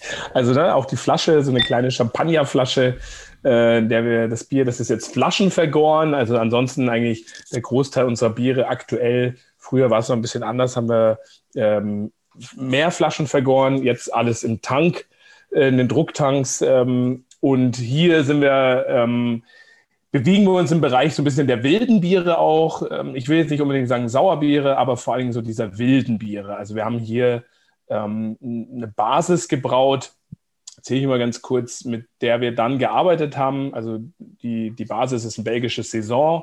Das war in einem drucklosen Edelstahltank ähm, knapper Monat, eineinhalb Monate ähm, gelagert oder halt auch vergoren und dann zur, zur Riesling-Ernte quasi, äh, zur Lese, zur Weinlese, haben wir direkt die Trauben geholt vom, äh, von unserem guten Freund Nico, Nico Ohlinger äh, in Iphofen, ein Winzer, ein junger Winzer, der auch äh, gerne Bier trinkt und ein guter Freund ist jetzt auch schon, wir machen diese Grape Ale seit auch schon vier Jahren tatsächlich. Und das Riesling Grape Ale ist so ein bisschen das Flagship in Anführungszeichen in diesem Bereich. Wir haben das mit Dornfelder schon gemacht. Wir haben ein paar Verschnitte gemacht und auch schon in Holzfässern gelagert. Äh, Silvaner hatten wir schon. Genau, und haben dann die Trauben geholt, äh, direkt vom Berg, äh, die in die Brauerei gefahren, so ein bisschen, also was heißt so ein bisschen, aber halt vom, vom Gerüst entfernt, so ein bisschen gematscht in Anführungszeichen, wie man das so macht mit den Trauben und dann äh, direkt in, ins Bier gegeben. Und dann ähm, findet eine Nachgärung statt und man nimmt natürlich auch die, die Mikroflora, die auf den Trauben sitzt, vom, vom Weinberg mit in seine Brauerei, beziehungsweise vor allen Dingen mit in den Tank. Und das arbeitet dann halt nochmal. Und in dem Fall, auch Corona-bedingt, war es ein bisschen länger. Normalerweise machen wir das so drei Monate. Ähm, und durch den Umbau, den wir dann auch hatten und Corona, haben wir dieses Bier dann knapp, also es waren auch noch ein bisschen mehr wie sechs Monate, wie es auf dem Etikett steht, auf der Hefe gelassen, auf den Trauben gelassen, ähm, dann über so einen Schwerkraftsfüller äh, in, in Flaschen gefüllt und mit einer ähm, Weinhefe oder Champagnerhefe war es, glaube ich, weiß ich jetzt gar nicht so genau, äh, nochmal Flaschen vergoren. Genau. Und dann haben wir dieses Riesling Grape Ale. also wirklich auch wieder großartig und ähm, auf dem Etikett ähm, ganz besonders toll steht Abenteuer beginnen, wo Pläne enden. Wahnsinn. Also ist es von irgendeinem berühmten Mann oder, oder, oder bist du der, der Kreator? Von dir, Holger, das ist von dir. Ich glaube, ja, also, ich glaube. Also ich bin ja großer Fan von Aphorismen, aber das ist ja wirklich was ganz Besonderes. Also ja, also äh, äh, das ist echt, äh, normalerweise, wenn wir solche Zitate auf Etiketten haben, steht auch der Urheber mit dabei. Ähm, also meine Frau Susa hat hier dieses Etikett gemacht und sich auch um diesen Spruch gekümmert. Ähm, da muss ich sie mal fragen, wer das wirklich gesagt hat. Aber ähm, manchmal gibt es ja auch Sprüche, wo der Verfasser unbekannt ist. Und es könnte vielleicht hier äh, der Fall gewesen sein. Genau. Aber ja, so ein bisschen ist es äh, diese Reise halt dann auch wiederum. Ne? Und ähm, ja, also wir probieren dann mit den Grape Ales auf der einen Seite ähm, den, den, den Wein oder auch die Traube so ein bisschen ins Bier zu bringen, auf der anderen Seite wieder den Biercharakter und jedes, jede, jeder Jahrgang ist auch anders. Ähm, jede Mikroflora auf den Trauben ist anders. Und äh, ja, das ist äh, auch immer ganz spannend. Also das ist wirklich Natur pur dann in dem Sinne. Ähm, und wir wissen auch manchmal nicht, in welche Richtung sich das Ganze entwickelt. Und genau, lassen das dann laufen und, und schauen einfach mal nach einer Zeit, wie sich es entwickelt. Und ähm, ja, in dem Fall haben wir das jetzt, glaube ich, im April haben wir es abgefüllt, äh, Flaschen vergoren für einen knappen Monat nochmal. Und ich glaube jetzt auch seit einem, seit drei, vier Wochen haben wir das im Angebot. Also auch spannend, das zu lagern, ne, über eine Zeit nochmal so ein bisschen. Aber jedes Jahr war jetzt tatsächlich auch so ein bisschen anders. Äh, ist äh, ganz interessant. Also ich bin auch richtig beeindruckt. Also vor allen Dingen ist es jetzt auch so, ja, so schön sommerlich eigentlich. Also das passt so schön zu der Stimmung. Jetzt hier zu einem lauen Sommernachmittag in München. Ähm, also natürlich auch das Brotbier mit, äh, ihr erinnert euch, Rebell 36 und Oberstar, aber ähm, hier wäre jetzt auch, also einfach so eine Überraschung auch, weißt du, also das jetzt in Sektflöten als Aperitivo serviert. Ähm, und dann Rebell 36 und Oberstar, also das, das wäre was. Also ähm, ja, ich muss, also ich muss Gäste einladen. Also ja, da, da, muss ich vielleicht noch mal kurz Aufklärung betreiben. In Franken heißt es ja nicht Oberster, in Franken heißt es ja Gerupfter. Mhm. Und in der Weingegend ist da sogar auch ein Schüsschen Wein drin. Mhm. Und das ist in der Tat so. Also, und von der Mischung her ist es so, dass da eben Limburger zum Beispiel mit drin ist, gereifter Camembert. Das ist insgesamt wesentlich aromatischer, also wesentlich intensiver als die bayerische Variante. Deswegen aber auch weniger lange haltbar, weil der Käse so schnell dann auch reift in, in diesem gerupften. Ähm, also durchaus eine spannende Geschichte und das kann ich mir total gut vorstellen hier zu diesem Grape Ale. Aber jetzt stelle ich mir gerade die ganzen armen Hörer vor, die diesen, diesen Podcast wahrscheinlich irgendwo äh, im Auto hören und dann vielleicht doch in der, im Stau stehen und jetzt aber, also man kriegt ja jetzt richtig, also Appetit, ja, also ähm, man muss ja jetzt irgendwie, also man muss jetzt irgendwie was haben, ja. Und ähm, also Entschuldigung an alle Autofahrer, Podcast-Hörer, ähm, das war nicht unsere Absicht, aber ihr seid halt jetzt einfach arm dran, ja, also weil ja. Äh, also ich auch, ich, ich habe auch nichts hier. Ich hätte auch gern was mit. Äh, nicht nur die Zuhörer, auch ich leide gerade etwas nach deinen Ausführungen, äh, weil natürlich sofort das Kopfkino losgeht und wie gern hätte ich jetzt so ein, und ich habe auch gerade große Lust auf diesen eher extremeren äh, gerupften, äh, wie eben aus Unterfranken. Ah, hm, naja. Also ich gehe nachher noch auf den Bierkeller. Also insofern. Oh. Aber ich werde für euch eins mitessen, sozusagen. Da seid ihr in Bamberg dann wirklich etwas besser aufgehoben, wie wir hier in Nürnberg. Ne? Also das muss man echt sagen. Aber das stimmt. Also da, da hat die Hauptstadt noch ein bisschen was nachzuholen. Aber ähm, gut, es ist ja, also man, man lebt ja in einer schönen Koexistenz und es ist ja quasi so eine Linie von Bamberg nach Nürnberg, wo sich eben dann die Dinge so ein bisschen teilen. Also auf der einen Seite hier bei uns hat man halt eher Spaß und auf der anderen Seite eher die Arbeit. Ähm, ja.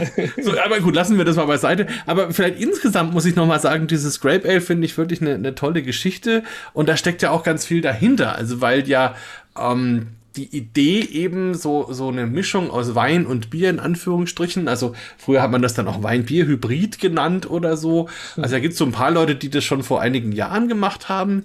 Und dann gibt es ja die Italiener, die das so ein bisschen als ihren eigenen Bierstil erkoren haben. Also, weil es ist ja so, dass es die großen Bierkulturen gibt, die deutsche und die englische und die belgische und so. Und dann gibt's eben so kleinere Bierkulturen, die gar keine eigenen Bierstile haben. Und die Italiener wollten immer was Eigenes haben. Und dann haben die Franzosen ihnen das Kastanienbier geklaut. Äh, und dann haben sie sich überlegt, okay, dann, dann haben wir das Grape Ale. Und das heißt ja dann bei ihnen auch Italian Grape Ale. Und da ist gerade auch große Diskussion, weil jetzt bei vielen Wettbewerben das nicht mehr als Italian Grape Ale bezeichnet wird, sondern eben nur noch als Grape Ale. Und da sind sie jetzt gerade ein bisschen sauer. Ah. Aber man muss, man muss ihnen das trotzdem zugute halten. Also wenn man da in mhm. Italien ist, die haben da wirklich eine unglaubliche Bandbreite. Also sowohl mit weißen als auch mit roten Trauben. Und dann gibt's eben Biere, wo die Trauben mitvergoren werden oder wo mit Saft gearbeitet wird oder nur mit Trester. Mhm. Um, ähm, und das jeweils insgesamt wirklich eine unglaubliche Facette ergibt, die echt Spaß macht. Also das kann ich auch nur allen empfehlen, wenn ihr mal eben entweder ein, ein schönes Orca Grape Ale findet oder eben in Italien seid und dort mal so verschiedene durchprobiert. Das ist wirklich ein echtes Erlebnis. So, und weil wir jetzt so viel über die großen Biernationen der Welt gesprochen haben, ist das Finale, ja, ähm, äh, ist jetzt Japan, ne? Und, ähm, und, da, und da steht jetzt hier drauf, also Smoothie IPA mit grünem Tee und Lemongras. Ne? Also wenn ich jetzt hier auf die Straße gehe und ähm, einen schönen Oberbayer, einen richtig typischen Münchner jetzt hier zu mir einlade und sage, komm, magst du halt mal ein gescheites Bier trinken? Äh, das ist ein Smoothie IPA mit also grünem Tee und äh, Lemongras. Dann, dann haut er mir ja wahrscheinlich eine runter. Ja? Also, ähm, oder, oder denkt sich, also scheiße, die Preußen, die, die also jetzt spinnen sie ja vollkommen, ja, oder? Also, oder wie? Ja, ja, ja, ich gebe dir da. Also jemand, der in Gießen geboren ist, ist ja auch Preußen. Also, ja, ja. Ähm, oder ich habe mal so ein Erlebnis gehabt hier in der, in der, ähm, in der Münchner U-Bahn. Und da hat eine Chinesin relativ laut telefoniert, ja.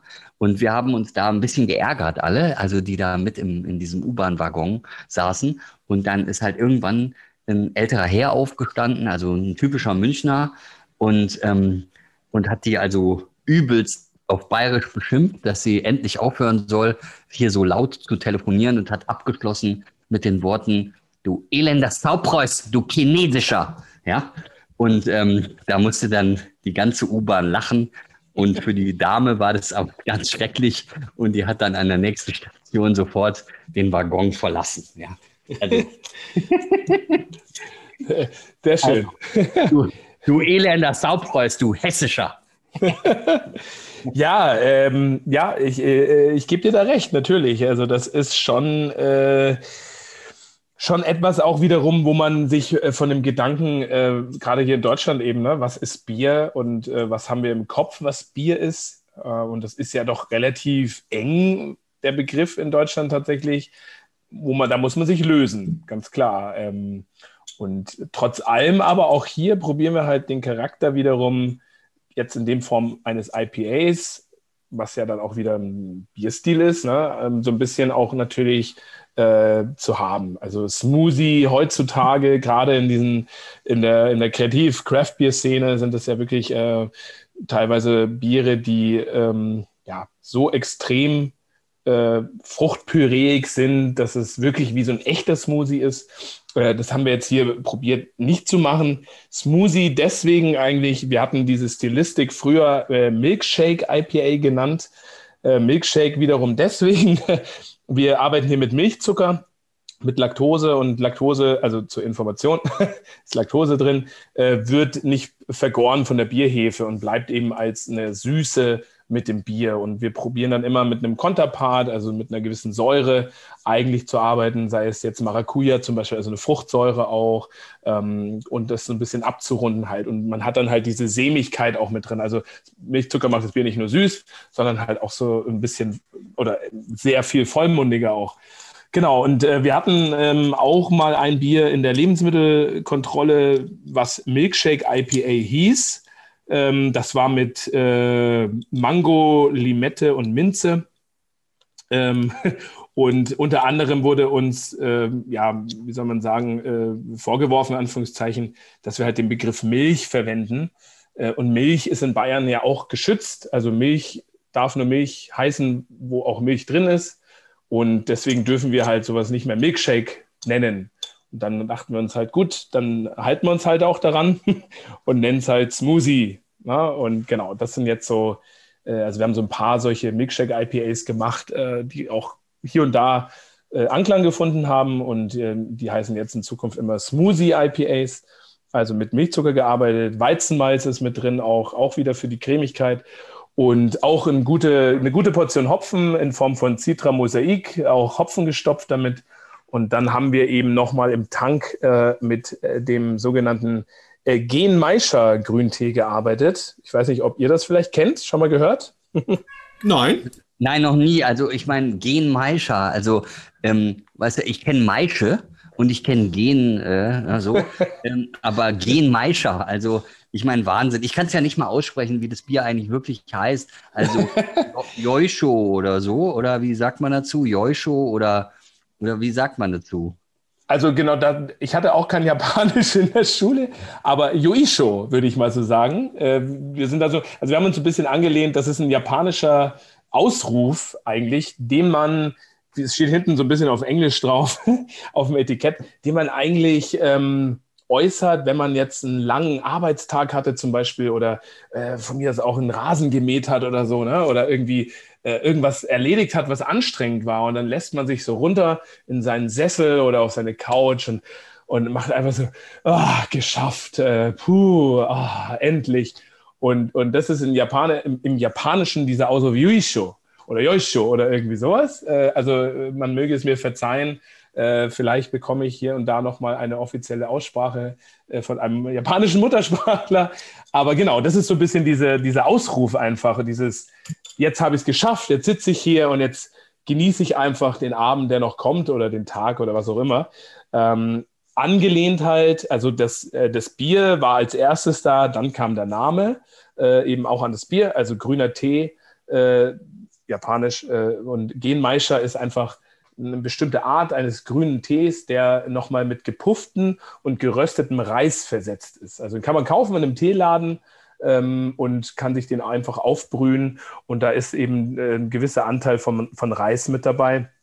Und der bringt dann nochmal eine ganz spannende eigene Note mit rein. Ähm, und dann nochmal, jetzt in dem Fall haben wir nochmal mit Zitronengras gearbeitet, äh, also frisches Zitronengras auch, ähm, haben dann in so einem Aufguss quasi versetzt, abkühlen lassen und zum Bier gegeben. Das Ganze halt nochmal so ein bisschen frischer macht. Wie gesagt, Citra Mosaik spielt auch so ein bisschen eine Rolle, eine Süße spielt eine Rolle. Und ähm, so hat man eigentlich so ein bisschen so ein, ja, wir haben knapp sieben Prozent, also auch nicht so ganz so leicht, aber halt so ein, ah, puh, geschafft. aber, aber Wahnsinn, jetzt stellt euch bitte nochmal meinen Protagonisten vor. Also wir gehen jetzt vor zur Leopoldstraße und ähm, ich hole ihn einfach mit hier dazu. Ähm, wir machen diese Anmoderation, erklären eben dieses Bier und sagen dann, also pass auf, das ist eigentlich ein ganz normales Bier, nur eben ein bisschen Milchzucker drin und ist kalt gehopft und da ist dann halt Genmeischer drin und das ist grüner Tee mit gepufftem und geröstetem Reis. Und dann haben wir noch frisches Zitronengras verwendet und ey, Prost, Alter.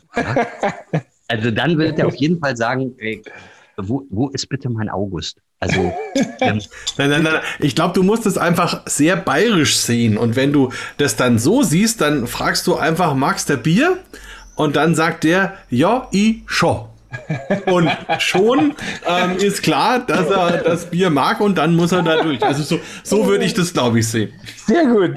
Ja, also, super. ich hätte trotzdem Angst, das, also wenn ich das jetzt so mache, also ohne Anmoderation, ohne Händchen halten, sondern ihm einfach nur das Bier als hinhalt und sagt, komm, äh, Prost, ey, ja, entweder geht er einfach nur und schüttelt den Kopf und denkt, um Gottes Willen, ja, oder er haut mir wirklich eine. Also 100 Prozent, ja, also und, und, und, und, umgekehrt, wenn, wenn man jetzt dann wieder zur Leopoldstraße geht und hier halt irgendeine so Tussi dann aus dem Mini holt, ja, ähm, und ähm, einfach sagt, pass auf, ich habe ein ganz tolles, trendiges Getränk, äh, eben quasi frisch aus Japan importiert, also Smoothie IPA, was jetzt IPA heißt, weiß ich auch nicht, aber du musst es unbedingt probieren, weil das wird absolut das Trendgetränk der nächsten Monate hier in München.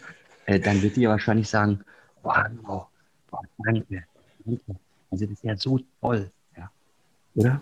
Ja, ja, ja, absolut. Also du, du, bist jetzt auch ganz leise geworden, hat sich das schon vorgestellt. Aber andererseits denke ich mir mal, wir sind ja auch Gott sei Dank nicht in Oberbayern. Ähm, und ich muss sagen, das ist schon, also wenn ich mir jetzt ja, vorstelle. Ja, naja, du schon, klar, leider, aber ist halt so. aber ähm, wenn man jetzt überlegt, also dieses Bier würde ich jetzt zum Beispiel in Nürnberg auf dem Bierfest ausschenken oder so, ähm, ich glaube, das wird schon seine Fans finden. Also ich finde ganz großartig, finde ich die Nase. Also wo ja ganz viel Frucht, ganz viel Pfirsich, also wirklich, aber sehr, sehr trotzdem sehr rund, sehr angenehm und es hat auch einen bierigen Charakter und ich finde es auch im Mund wirklich toll. Also es ist sehr, sehr voll, es mussiert ein bisschen, es hat diesen, diesen fruchtigen, schönen Abgang. Hinten raus kommt dann eben zu der Hopfenbittere auch dieser Tee dazu, ähm, was wirklich eine schöne Geschichte ist. Also, mhm. ich muss sagen, ich bin echt Fan. Das ist großartig. Toll. Ja, also, ähm, ich muss auch sagen, also es ist schon ein bisschen IPA. Also wenn man jetzt dieses ganze Shishi da drum äh, weglässt und einfach sagt, komm, das ist ein sehr kreatives IPA und kost, verkoste es mal, dann ähm, gibt es da Fans und sagen, hey, super. Und ich, und ich finde es auch nicht schlecht, aber ich würde es auch nicht ähm, jetzt, also es ist ja unser Finale und, und es ist auch wirklich ein Dessert. Also da könnte ich mir jetzt mhm. zum Beispiel ein tolles Fruchteis dazu vorstellen, das einfach mit einer Kugel da rein ins Glas und ähm, das dann zusammen auslöffeln, stelle ich mir jetzt total genial vor. Absolut. Also ich meine, da, da, da, sprichst du gute Themen nochmal an. Ne? Äh, das ist ganz wichtig, Thema Kommunikation ja auch von solchen Stilen jetzt hier. Äh, das ist nun mal was Spezielles. Das ist nicht für jeden. Das ist besonders. Und das muss man erklären. Das ist ja auch ganz klar so. Und dann halt eben auch wiederum diese Kombination äh, Bier und Essen. Das spiegelt sich bei uns, also in dem Fall so Dessert oder irgendwie sowas oder ne, am Ende von, von einem schönen Mahl oder so. Äh, und, und das ist bei uns eigentlich so ein roter Faden. Also wir alle hier, die hier arbeiten in der Brauerei, da sind jetzt nicht so viele Leute, wir sind insgesamt zu viert mit meiner Frau zusammen. Wir lieben Essen alle, wir sind alle irgendwie auf eine Art Kulinariker in Form von, äh, wir sind offen für Geschmäcker, für scharf, für süß, für sauer, für, für, für bitter, für verschiedenste Sachen ähm, und haben da ganz viel Freude dran halt. Und ähm, Thema ja, wir haben hier ein passendes Bier für bestimmte Gerichte, für bestimmte Gänge wie Dessert oder irgendwie sowas. Das ist bei uns halt immer so ganz oft auch. Und, ähm, und ganz klar, also wir haben ja auch hier, äh, wir sitzen hier in Mittelfranken, in Nürnberg. Äh, Nürnberg ist äh, im Vergleich zum Rest Frankens eine absolute Bierwüste tatsächlich. Aber wir haben natürlich auch ganz viele Leute, die hier vor Ort wohnen, die sich jetzt gar nicht mit Craft und Kreativbier groß auskennen, äh, die hierher kommen und einfach sagen, auch was macht ihr hier eigentlich und äh, was ist denn das überhaupt und wieso schmeckt denn das so, wie es schmeckt? Und wir erklären ganz viel und erzählen ganz viel und ganz viele finden es eigentlich ganz, ganz klasse und sind begeistert. Bestimmt nicht jeder, aber wir sind halt auch in der Nische unterwegs und das passt für uns auch gut. Und äh, ganz oft gibt es immer so diese Aussage so, ja, das schmeckt total spannend und interessant, aber ja, einen ganzen Abend könnte ich das jetzt halt nicht trinken. und das soll man halt auch gar nicht. Ja? Also unsere Biere soll man nicht unbedingt einen ganzen Abend trinken, jedenfalls nicht. Äh, also man kann mal so sechs, sieben verschiedene, so wie wir es heute gemacht haben, äh, aber halt eine Sorte, also dieses UI-Show. Äh, selbst ich, äh, also ich will jetzt auch nicht da sechs Stück hintereinander. Vom Landbier sechs Stück hintereinander, ja, das mache ich gerne. Also das ist kein Problem. Ne? Oder ein Augustiner, immer noch eines meiner Lieblingsbiere, nehme ich auch mit auf eine einsame Insel. Äh, da habe ich auch kein Problem, eine Kiste zu trinken. Aber von dem Yuisho, das ist halt der Genuss, das ist der Moment, das ist die Reise äh, und dann ist es auch schon wieder gut. Und wenn man Bock drauf hat, ist vielleicht eine Woche später nochmal zu trinken, kann man es machen. Und wenn man Bock drauf hat, hey, ich habe jetzt keine Ahnung, bei mir gerade einen japanischen Abend vorbereitet, kann man es auch noch mal trinken halt. Ne? Also so, so ist es dann so ein bisschen als Idee und ich meine, wir sind klein und wir sind ähm, speziell und besonders und da haben wir halt so unsere Nische eigentlich gefunden in dem äh, deutschen in dem deutschen Biermarkt. Und also wir exportieren nicht zum Beispiel, also wir schicken unser Bier nicht ins Ausland. Ähm, wir werden regional gerade immer stärker ähm, und es dauert alles seine Zeit, aber die Leute sind da schon neugierig und, und offen für, bis zu einem gewissen Punkt vielleicht, aber halt nicht jeder natürlich, ist auch klar, wie du ja vorhin, vorhin auch sagtest, Holger, ne? man muss sich öffnen und von dem Biergedanken, den wir kennen, halt irgendwie distanzieren und ähm, oder halt ausblenden. Also das ist halt nicht ein Bier, so wie wir es kennen, als helles Pilz oder Weizen oder sowas, sondern es ist halt was anderes. Aber 99 Prozent, sage ich jetzt mal so, äh, wie man es herstellt, ist es halt immer noch ein Bier. Es ist gebraut mit Wasser, Malz, Hopfen, Hefe und dann sind halt diese Nuancen wie grüner Tee, Zitronengras, Milchzucker drin, die es halt irgendwie speziell machen halt. Ja, also wir haben es ja gerade schon gehabt mit den Aphorismen, ne, wo wir jetzt nicht genau wissen, äh, wer jetzt der Urheber ist, aber bei einem, also ich kann das jetzt mal noch was raushauen, da weiß ich, wer der Urheber ist, das ist nämlich Bertolt Brecht und der hat mal gesagt, dass ihr mich versteht, das verbiet ich. Ja? Und ähm, das passt auch wie die Faust aufs Auge hier äh, zu den ganzen Produkten, die wir heute kosten dürfen. Also ja. Felix, herzlichen Dank. Das war großartig. Und ähm, ähm, ich würde jetzt vorschlagen, Markus, ähm, wir machen es wirklich unplugged. Also der erste Biertalk ungeschnitten unplugged. Ähm, oh, oh, oh. vielleicht ähm, ähm, gibt es auch dann Menschen, die uns schreiben und sagen, endlich äh, nicht mehr diese harten Schnitte und so. Ähm, ähm, und das kann doch was werden, oder? Also der, der, ich glaube, also wir sind ja sowieso total überzogen und wir sind äh, vollkommen gesprengt was unser, unsere eigentliche Zeitvorgabe und unsere Selbstverpflichtung anbelangt. Und ähm, da können wir es doch erklären und können einfach sagen, komm, Biertalk unplugged, Felix vom End ähm, und dann auch noch 69. Ich meine, es war so, sowieso ein toller Jahrgang. Und ähm, so machen wir es, oder nicht, Markus? Ja, absolut. Und ich glaube, es passt auch zum Felix einfach zu sagen, das jetzt einfach mal so als Uncut-Variante wirklich so, so wie es halt im Lagertank ist, so kommt es in die Flasche und so kommt es dann auch ins Ohr. Und das ist, glaube ich, eine gute Idee. Und was das Bier angeht, kann ich nur noch mal sagen, jo, i, show. Also, ich fand sie, also erstens fand ich sie alle wirklich gut und kann auch wirklich sagen, das Landbier ist eins, wo ich wirklich auch gerne mehr davon trinken würde. Und auch bei den anderen muss ich sagen, es sind doch viele dabei, wo ich mindestens die Flasche austrinke oder eben dann äh, auch gerne noch eine, vor allem auch in der richtigen Kombination. Also, das ist natürlich so, dass das jetzt kein Bier zum Fußball gucken ist, aber es ist eben was für ein schönes Menü, für eine besondere Idee, wenn ich halt einfach auch Leuten mal was Besonderes zeigen will und sagen will, okay, ich habe jetzt eine besondere Gerichtidee überlegt, ein besonderes Menü und dann eben auch ein besonderes Getränk dazu. Das ist doch richtig schön. Und wenn es dann noch ein Bier sein kann, das dann mit regionalen Zutaten so interessant und, und abwechslungsreich gebraut ist, dann sind wir doch genau da, wo wir eigentlich sein wollen. Also insofern, für mich war das auch eine ganz tolle Erfahrung, hat mir auch sehr, sehr viel Spaß gemacht, Felix. Und ich finde auch, das ist toll, wie du dich da entwickelt und weiterentwickelt hast. Und äh, man erkennt eine schöne Linie in den Bieren. Und mir macht es immer wieder Spaß, welche von dir zu haben. Und die waren jetzt für mich alle neu. Also insofern ähm, ganz toll und äh, weiter so. Ich freue mich und freue mich schon auf den zweiten Teil, den wir irgendwann fünf Stunden lang dann aufnehmen. So. also jetzt muss ich doch noch mal was ergänzen und ähm, jetzt will ich aber auch nicht noch eine halbe Stunde Schlussworte einladen. Aber ähm, das ist eigentlich das, wenn, also wenn ich Verkostungen mache, dann sage ich halt ganz oft am Anfang, was auf mein Anspruch ist gar nicht, dass ihr ähm, jetzt sagt, Mensch, äh, wir haben jetzt sieben Biere und die waren alle ganz großartig und ganz lecker und jedem hat es total gemundet, sondern das ist nicht mein Anspruch. Wenn es so ist, dann freue ich mich darüber. Aber ich will euch eigentlich heute zeigen, was kann Bier alles sein. Und, und das haben wir doch heute wirklich erreicht, eben den Hörern äh, vorzuführen, was Bier sein kann. Also wie großartig das ist, ja.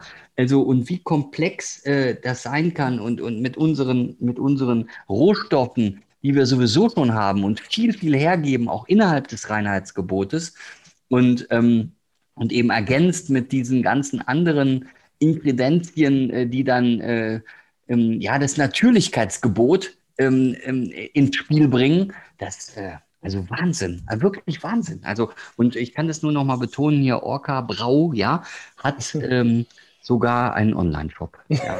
genau, also die, die, das Natürlichkeitsgebot, das machen wir dann wirklich beim nächsten Mal. ähm, vielleicht als kleiner Tipp am Rande, Felix, es gibt ja diese Black and Tan Biere. Vielleicht wäre ja sowas auch was ja. für dich, um den Orca praktisch auch ins Glas zu bringen. Ähm, vielleicht mal so ein zweifarbiges Bier zu machen. Aber schauen wir mal. Für heute auf jeden Fall vielen, vielen Dank und ich glaube, Holger, wir freuen uns sehr auf die Fortsetzung, oder? Unbedingt, unbedingt. Also Felix, tausend Dank dir und uns allen ein schönes Wochenende. Super, ja, danke auch an euch. Es hat mir sehr viel Spaß gemacht und ich wünsche euch auch eine gute Zeit weiterhin und bis zum nächsten Mal. Bier Talk, der Podcast rund ums Bier. Alle Folgen unter www.biertalk.de.